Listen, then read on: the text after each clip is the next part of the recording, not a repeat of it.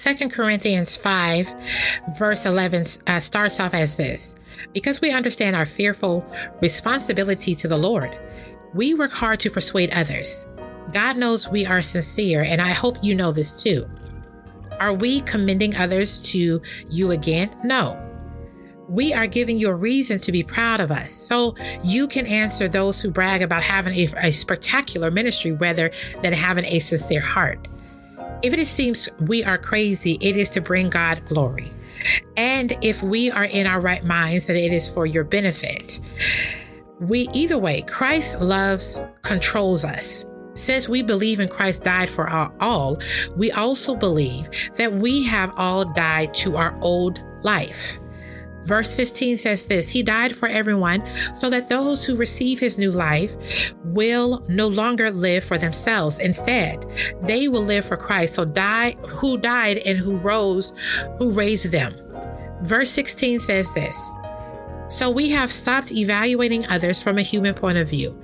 At one time, we thought of Christ merely from a human point of view. How differently we know him now.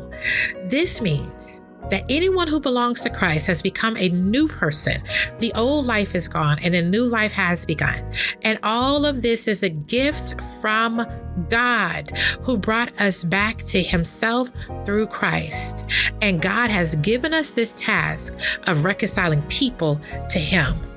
What an amazing gift that God has given us, that we now are new creatures.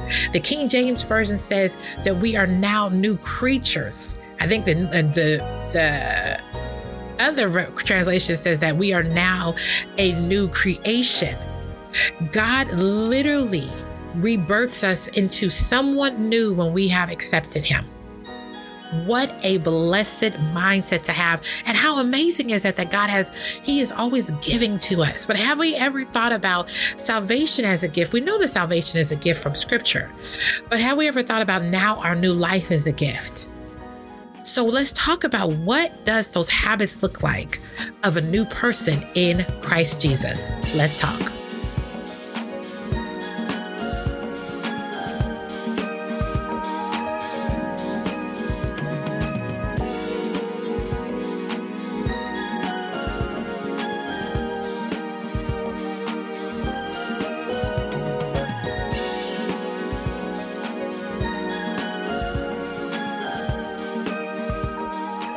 Welcome back. I am so excited that we are here. I am thankful that you are here.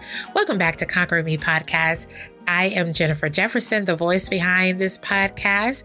And on this podcast, we talk about the joys of developing a personal relationship with Christ.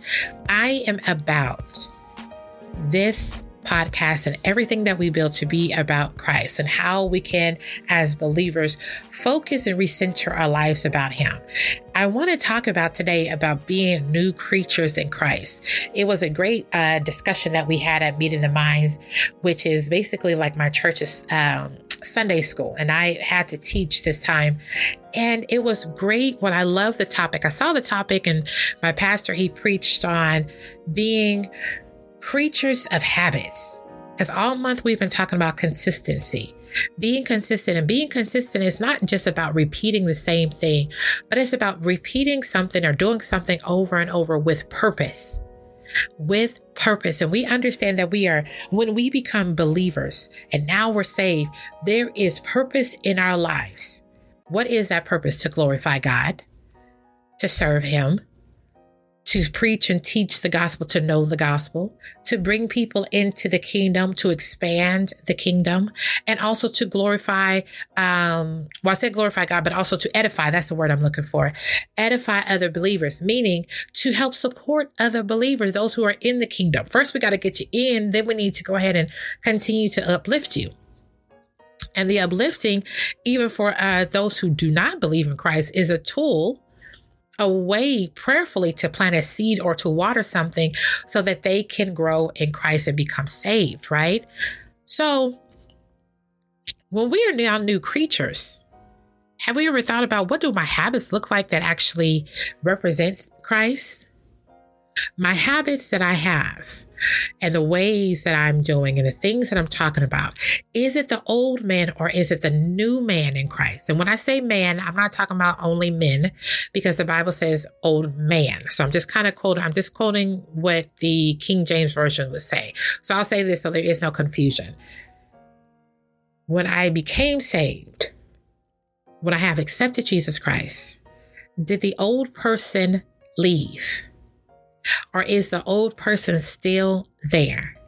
Can I look at my life and look at my habits, look at my friends, look at my ways, and see that the old person is still loud? The old person is still in control.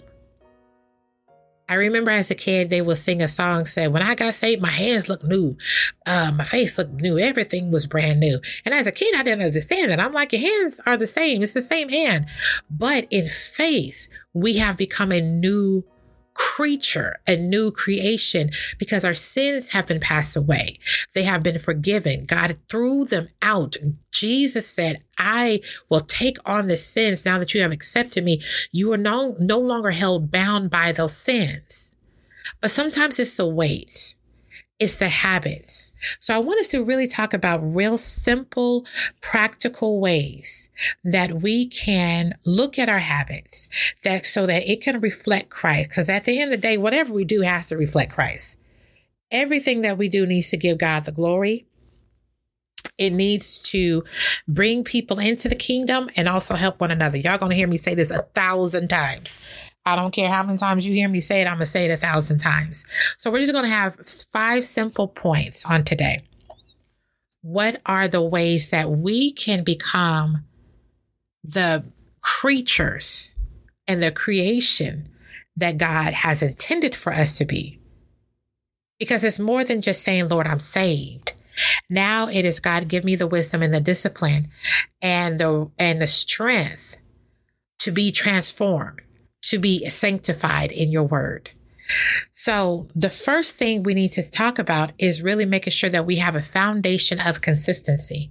I said earlier that consistency is not just about doing something over and over, but it's about doing it with purpose. So whenever you're creating your new habits that align with reflecting Christ, are you doing it with purpose? What is the purpose of it?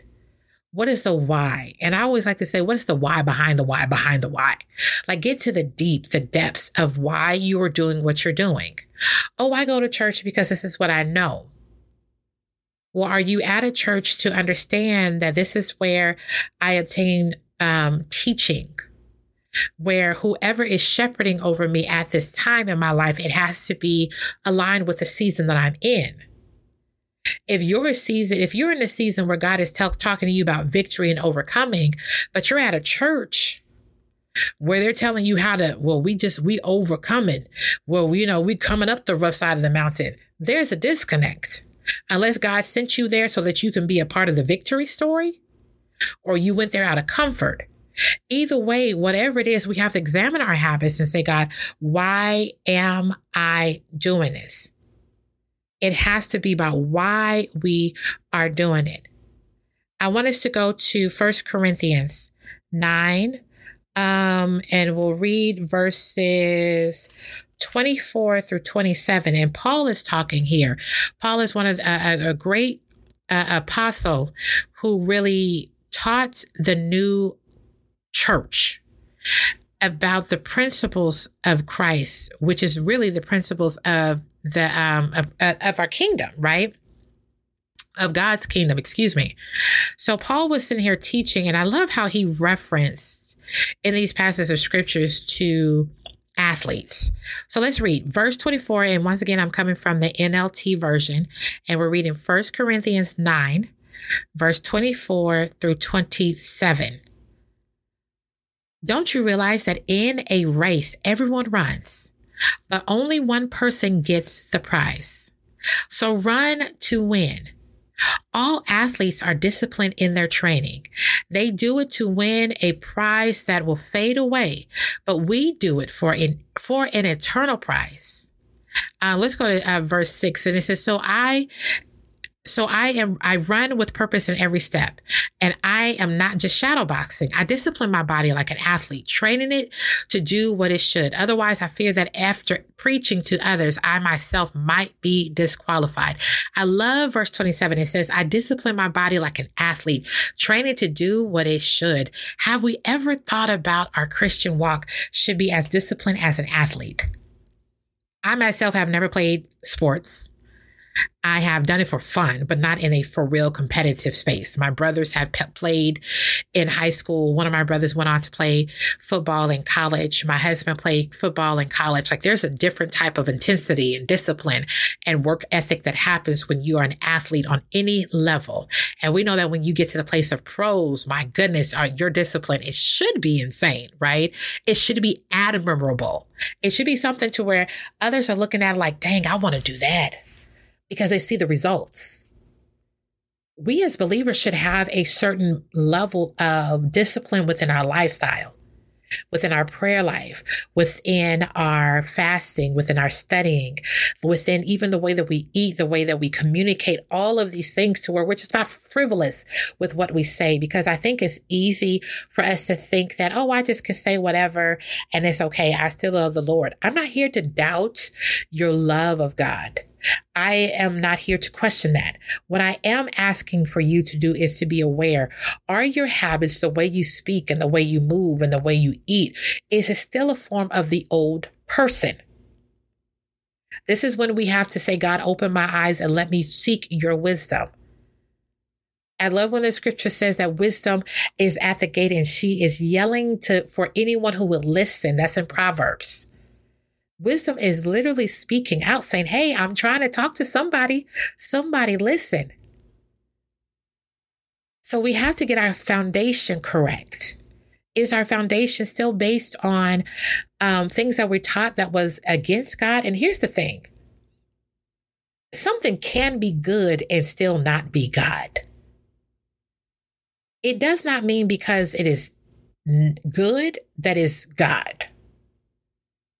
So there's certain habits and principles that we have been taught as children were good. But God is like, that's not me. Because that's actually going to be a hindrance for you in the future. Maybe you were taught to be overly polite. And then now you're having this weird place where it's like it's hard for you to have tough conversations. Or you continue to apologize for everything under the sun. I remember telling one of my good friends that she brought this up to me. She said, used to always tell me to stop apologizing for everything. And she didn't understand it, but it wasn't until she started walking through her healing process, she began to understand. And I said, look, it is good that we apologize, but apologize when you've done something wrong, not when it's truth. I, I, I can't apologize for if you hurt me and I cry and I'm like, I'm sorry for crying. Why are you sorry for crying? No your tears are valid in this moment. You know what I mean? So there's certain things that we were taught that were good or even survival skills. But God is saying that's not me. So once again, we have to check our foundation and we have to make sure our foundation is discipline and is in this discipline is reflective of Christ. And this is why I'm encouraging all of us to, even if you're new to studying the Bible, start with studying Christ, start with the gospels, start there. Once again, the word is start. It does not mean stay there and in there and live there. I'm saying to start there and then go everywhere else. Because if I understand that I am a new creature and I'm here to, and I'm supposed to reflect Christ, that means I need to study Christ in order to reflect him.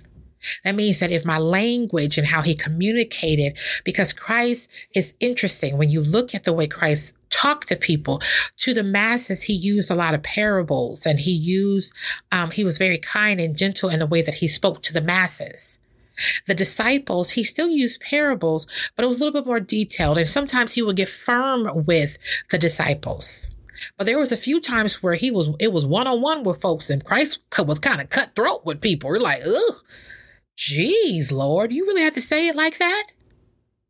So it's interesting how I just described three different scenarios, depends on where you are, how it required Christ to communicate differently. So a lot of times how we just kind of get stuck up into where this is just how I am. Like I, I talk this way and we don't even examine the way that we talk, our habits of speech. our habits of thinking. And because, like an athlete, an athlete becomes students of whatever they are training in, and they become coachable. They become disciplined. So it's not just a discipline, it's the fact that I want to learn any athlete that has got to any form of greatness, I don't care if you're a student athlete, a child athlete, or a professional athlete, you had to have trainers. You had to have people who will teach you something to make you better. So that means they had to tell you the things that you were not doing well. They had to tell you when you do this, this causes that, which actually makes you to run slower. But if you do this, so this, what am I saying? Even in your discipline, are you running away from correction? Are you running, running, uh, running away from things that's going to make you better? Sometimes we don't want to have those hard conversations. We don't want people to f- tell us that we're doing wrong, but it's okay when someone says, Hey, you can do this better and you can do this differently so that you can grow in it. So, this is a question that I have for you all for something for you to write down and for you to reflect. What daily habits have denied you access or delayed God's promise in your life? I want you to think about it. What daily habits have denied you access or delayed God's promise in your life? Because we just read scriptures about being disciplined so that we may run the race, that we have a prize. Our prize is eternal. So we know that we have Christ Jesus. But there are times where we have missed a promise of God. The scripture that says, um, uh, if you delight yourself in him, he will give you the desires of your heart. Some things that God is saying, I cannot give it to you because you're not delighting yourself in me. You're delighting yourself in yourself or whatever the case is. So, what are the promises or things that we have missed out on? Because we did not want to really take time and ask the Lord to mature us so that we can align our habits and our ways to Him. And another question to ask yourself how do your daily habits align with His purpose? So it's a twofold. What things have I delayed? Or denied access to my to God's promise? And how are my daily habits aligning with his purpose? Maybe it's like you're in a season to where it's like now you're understanding I need to meditate more. I need to meditate on the word of God. The Bible says word meditate on his word day and night. It is so amazing to me how so many other faiths truly believe in meditations, but Christians, when it comes to meditation, we act like it's a bad word. Some people say it's, they realize it's good. Some people think it's not.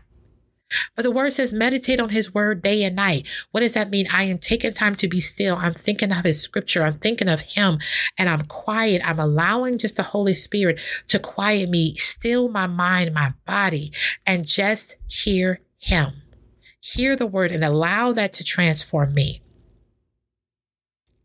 Point two, we have to understand that our words mean little if our actions do not align. We have to make a commitment to not just say that you're going to do something, but actually follow through. This is once again changing our habits. I read this book uh, a while ago and I'm still reading it. I'm one of those readers to where I'll read for a minute and then I stop. Like I will literally read like half of a book and then just stop. I'm like, girl, you gotta complete. Like this is one of my habits. I have to stop. I have to stop not completing things because I see it overflowing in so many areas. So one of the things that we're going to talk about in the next coming episodes is spiritual warfare. So the Lord revealed this to me that I will start something, but I wouldn't complete it. So now I have to see, okay, I need to see God, is this a spiritual attack?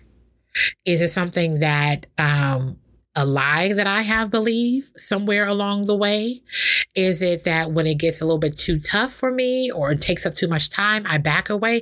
Like, Lord, reveal these things because this is a habit that is keeping me from aligning with God and His purpose. Because we know one thing that we have to do as believers, we have to complete stuff. We have to be a man or woman of our word. I don't want to keep telling you all, oh, we have these products coming out and it never comes. Y'all be like, Jen been talking about these products and these blog posts and all this other type of stuff forever. But child, it's 10 months later and we ain't got nothing. Like I can't stand that. So I have to get out of my own way. I ask the Holy Spirit to reveal if there is any spiritual warfare that's going on. And then, Lord, give me the strategies and the plan on how to combat that through your words. This is once again removing the old person and holding on and grabbing hold of the new person. The new person is in Christ Jesus. So, Jesus, how do you combat this? Right here, the spirit of inconsistency. How do we do this? How do we become the people that our actions line up with our words. I want to read James 1 22 through 25. It says this Do not merely listen to the word and so deceive yourselves. Do what it says. Verse 23 says, Anyone who listens to the word and does not do it, uh, does not do what it says, is like someone who looks in at his face in the mirror and after looking at himself goes away immediately and forgets what he looks like. But whoever looks intently into the perfect law, which gives freedom, continues in it, not forgetting what they have heard, but doing it, will be blessed in what they do. So when we hear a word, let it be through prayer, let it be through a taught word preach. You heard God a revelation, you're reading the word of God and you're like, this is it. We cannot forget it. We have to be the doers because I love this analogy. The analogy said, if you don't become a doer, it's like someone looking at the mirror and forgetting what he looked like. Can you imagine that you were in the mirror and you walked away and you all of a sudden forgot? That means we have to put actions to what we see and actions to our words so that it can become our truth and our reality so that we can be the not just hearers of the word, but doers of the word. So, what are some areas in your life where you realize, like, I hear it, but I'm not holding on to it? I'm not really grabbing this. And I want you to really ask yourself, write this question down. Are there areas where your words and your actions are not lining up? You say that you want to be financially free but yet you have not put in a budget and you have not remained consistent with it. You have not prayed about it. You have not looked at the word of God. What does it say about finances, budgeting, all that type of stuff? Yes, it's in the Bible. Oh God, I wanted to be, um, uh, let's say you want to be married or you are married. Have you looked at even what the Bible says of what a husband and wife should be? and then looked at the character of Christ because at the end of the day, a husband and wife should have a, the character of Christ in order to have a Christ like marriage. Everything that we need is in the Bible, and then God will lead us and guide us to books. Like I mentioned earlier, the Atomic Habit book. I started reading it, but I haven't. But in it, it talked about small habits, how it compounds over time anytime when you're on a, a, health journey, they tell you do little things and become consistent with it. Once again, consistency is not re- repetition, but consistency is doing something with a purpose. So I'm doing this so I can have a better uh, to have better health. I'm doing this to lose weight. I'm doing this so that I can physically feel better. Whatever you're doing is God, I want my body to reflect you. It, God, if I'm going to preach and teach the word of God in all these various places, I have to be in good shape. I can't be out of breath. I have to have, you know what I mean? It's like all these things. Even when we take it back, because at the end of the day, we should be able to take all of this thing back to God. All of this. So, what's the action step for this? And I forgot to mention, I'm going to go back to the first action step because I want to, in this one, we're going to have the five points. And then I'm going to give you a question to really think about and ponder. And then I'm going to give you some action steps. So, the action steps for this for uh, really looking at your words and are they lining up with your actions? I want you to take stock of commitments you have made but haven't kept. Oh, what commitments you have made. It can be a commitment to God, a commitment to yourself, to your family, to your job, to your education, whatever it is, wherever you made a commitment where you know it was the better of you. Here's the thing the enemy will not try to stop you in the areas that does not glorify God and does not allow you to get closer to God. So if you had a commitment that was actually going to have you to become a better person that is more reflective of God, don't you think the enemy is going to put a stumbling block so you will not do it? Like this is all what he does. He's very strategic. In Ephesians, and we'll talk about this in the next uh, coming episodes. We're going to have a series about spiritual warfare. We'll talk about all of that stuff. But the enemy is very strategic in what he does. And also, he's very patient. So, one thing I want you to do, along with the question that I ask, and I'm going to repeat the questions. Here's the question Are there areas where your words and actions are not lining up? That's, that's point two number question. Okay. And the action after this is take stock in commitments you have made, but haven't yet, and then make a plan to remedy that. So the first part of the plan is, Lord, help me to see. Guide me to the right plan. That part of that plan could be reading a book. It could be part of uh, joining some type of group. It could be going on a fast. It could be a lot of things, seeking um, professional help, uh, uh counsel. Maybe the Lord is saying you need a, um, you know, going back to finances, you need a financial advisor, or maybe you need a career coach. All of these things, like you're trying to move along in school, you're like, I want to go back to school, but do you have a mentor? It could be so many things, but what is the plan? Because we have to stop breaking these commitments. And I want to go back to point, the first point. The first point was, um, creating a foundation of consistency. And I asked you all two questions, but I forgot to give you the action part. The action part says identify one habit you want to build and map out a 30 day plan to implement.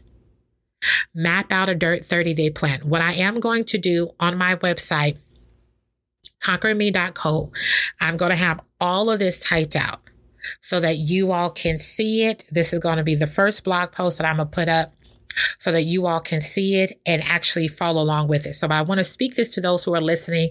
And then if you're, if you do better with reading, all of this is going to be, um, in the blog post with the steps and the questions because I want to make sure that we're doing these things to become creatures of godly habits. Point number three. I want us to think about the power of small choices. Luke 16:10 says, "Whoever can be trusted with very little can also be trusted with much." If I can trust you, if God can trust you with the little things, the little things, being a good steward over the little things. This particular scripture, I believe, if I remember correctly, it is a parable and it's talking about um uh, I want to say servants and their master who were managing this, uh, the, the servant, the servant was man- managing the master's money. So this is about being good stewards. And the whole point is, can we be a good steward over what we have? The very little things. So even if you're like, I only have 10 minutes a day to change to this habit, and I'm going to use a book as example. I have 10 minutes a day to commit where I can seriously commit to reading 10 minutes to this book that the Holy Spirit has guided me to. Manage that with all of your heart. Take those 10 minutes about out and be sincere about it. Because God is saying whoever can be trusted with very little can also be trusted with much. Sometimes we feel overwhelmed because we have so much going on in our lives. I know I feel like that. But God, if I can just manage the little things, let it be the little time that I have, even the little influence or the small, um, let it be if you feel like you have small amount of money, whatever it is. Holy Spirit, invite, I invite you in to give me your wisdom on how to manage that because manage that because I know one day that this will increase. You will enlarge my territory for your glory the understanding that I have of you right now, Lord, is little, but I'm going to give you praise in that and I'm going to continue to grow in the very little. And that's the thing. This is when I was talking about the book earlier, Atomic, Atomic Habits. It talks about the little things that compound over time. So a little bit, think about it. And, and this is, the analogy that he uses when we talk, they talk about compound interest within the financial market.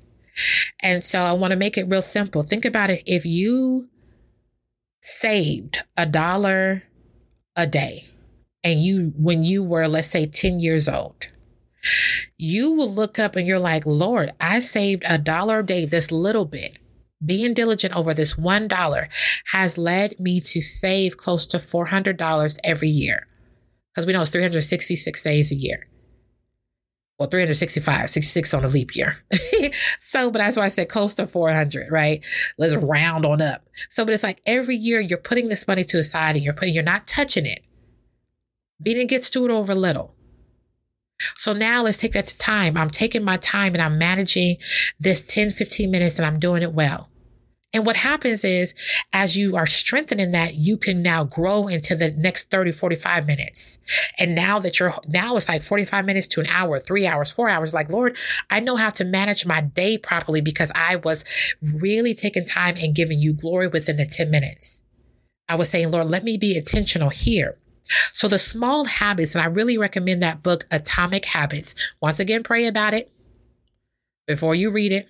And everything we want to be spirit led because this may not be for you, but for some people it is. For me, it was the Lord. I was praying about some things and the Lord led me to this book. So Atomic Habits, it is not a Christian book, but it's a book about um, just good life principles. And he has various examples on because he started to really think about the little things. Because unfortunately, we get so caught up in, I have to do everything now. And we feel like we have to have these drastic changes instead of just being mindful of the small changes and purposeful changes and being consistent with that. So when you look at it, don't look at the small things as insignificant. Let's look at the power of the small choices as being powerful, impactful, intentional. And then, so that question I have for you can you think of a small habit that had a big impact on your life? Can you think about a small habit that had a big impact on your life? And I want you to write that down and think about that small habit and how it really transformed your life in whatever area. And the action that I want you to do is choose one small positive habit to implement immediately. What is that? Maybe it's something you realize within your language you're really asking the Holy Spirit to come in and give you wisdom with you in your language. So it may start off with one word that you have to take out. One thing that I realized um, that I was saying the word, and my husband helped me out with this. I would he and I would have conversations about things, and I would get frustrated, and and I would say stuff like, you know what, you always do this to me. You always this, and then he said, Jennifer, I don't always do that. I was like, yeah, he's right. And here's the truth because I removed that word always out, and I flipped it to sometimes I feel that you do this blah, blah, blah, blah, blah on purpose. And it impacts me this way. Because I removed the word always, I had to start dealing with the truth of what I was feeling and what I was seeing. And it allowed both of us to transform, to be transformed for the better. Better within our communication, better within our marriage, because I stopped saying, Chris, you always do this to me you never show up for me. You know, whatever moment that I was having, having, I changed that. And removing those words, becoming aware of those words and removing those words and saying, you know what, this time when you did this, or sometimes you have done. What it did was it put it in the right perspective because using the word always and never are absolutes. And so it just made it bigger than what it actually was. So it impacted my marriage for the positive because now I'm having a healthy dialogue with my husband. And we're able to work towards a better um, form of communication and understand each other and how we can get better. So I wanted to use that as an example. Point number four we have to always be thankful, habitual gratitude. 1 Thessalonians 5 16 says this. Well, 16 through 22, let's say the whole thing because, and because the gist of this is to give thanks in all things. When I say in all things, I mean all things. The Bible does not say give thanks in some things. The Bible does not say give thanks only in certain things that feel good to you. Give thanks when the miracle came through. No, but it says give thanks in all things. So let's go to First Thessalonian 5 and we'll start off at verse 16 and go to 22. Always be joyful Never stop praying. How many times have we read the word of God and it keeps telling us be persistent in prayer, pray without ceasing, never stop praying. It's like pray in all things, pray, pray, pray, pray. The Bible, God is always trying to tell us, look, y'all need to pray in all things. It is not super weird and spiritual that we pray for. it. No, it is a commandment. Pray in all things, all circumstances. Pray, pray, pray, pray, pray. When we talk about spiritual warfare, the next uh, coming, we're going to do a series, a seven part series about it. That's one of the things that we will talk about praying all the time. So it's not just in warfare, but in everything. God, the I love when it says, seek ye first the kingdom of God and all of his righteousness and all these things will be added unto you. Seeking God is through prayer, through his knowledge, through word of God.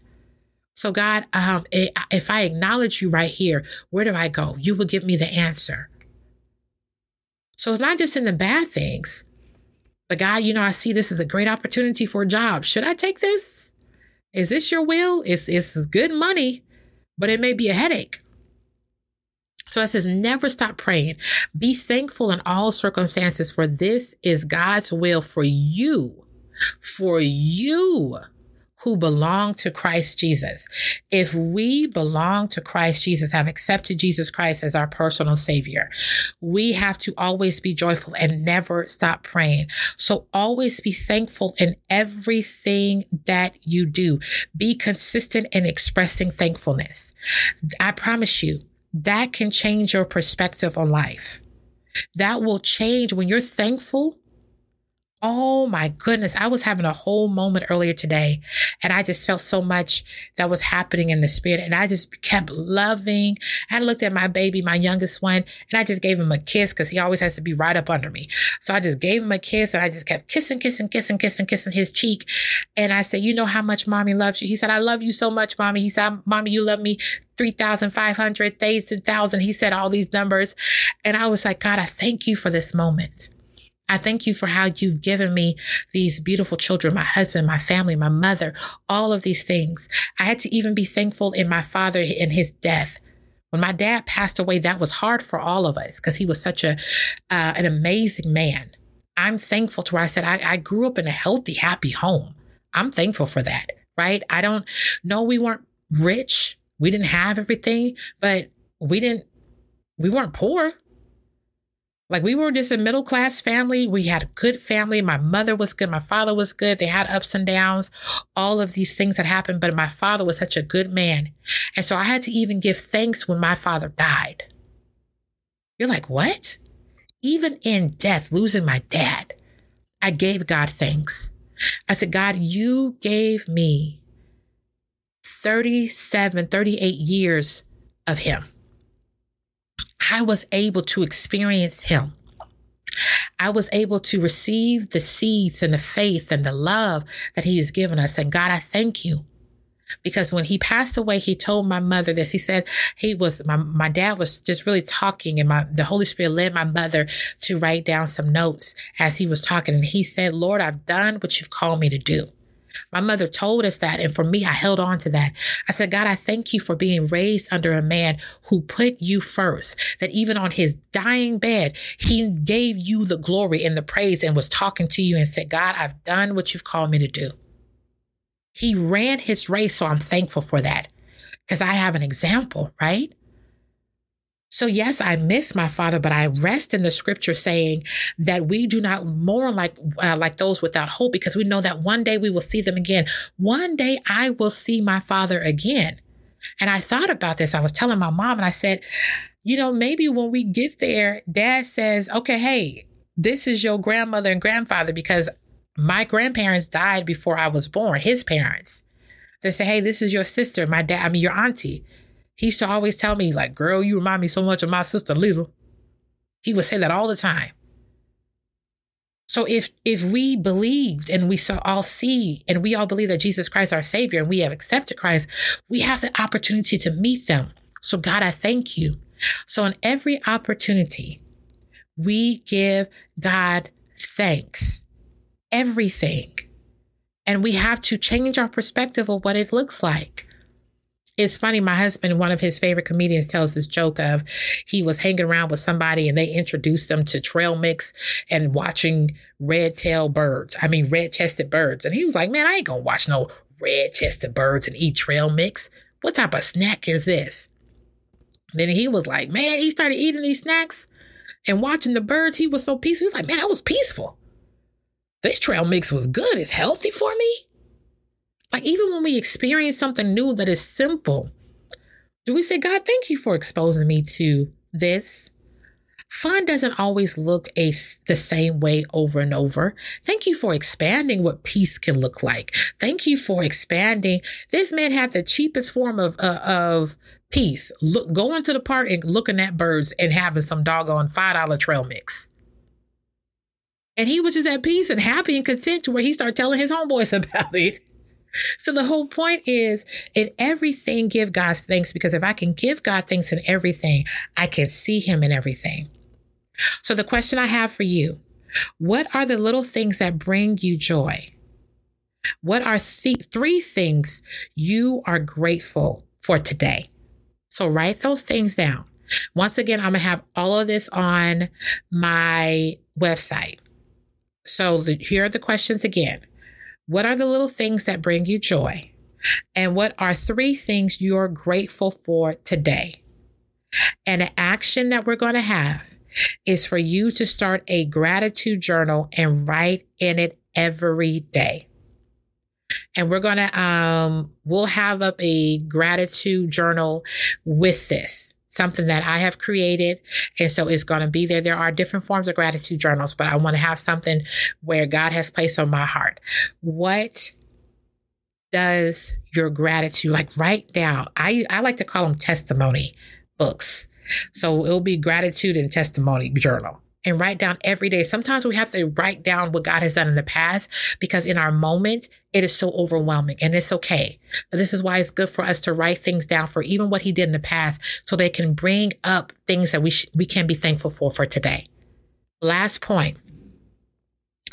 We have to have God in our consistency.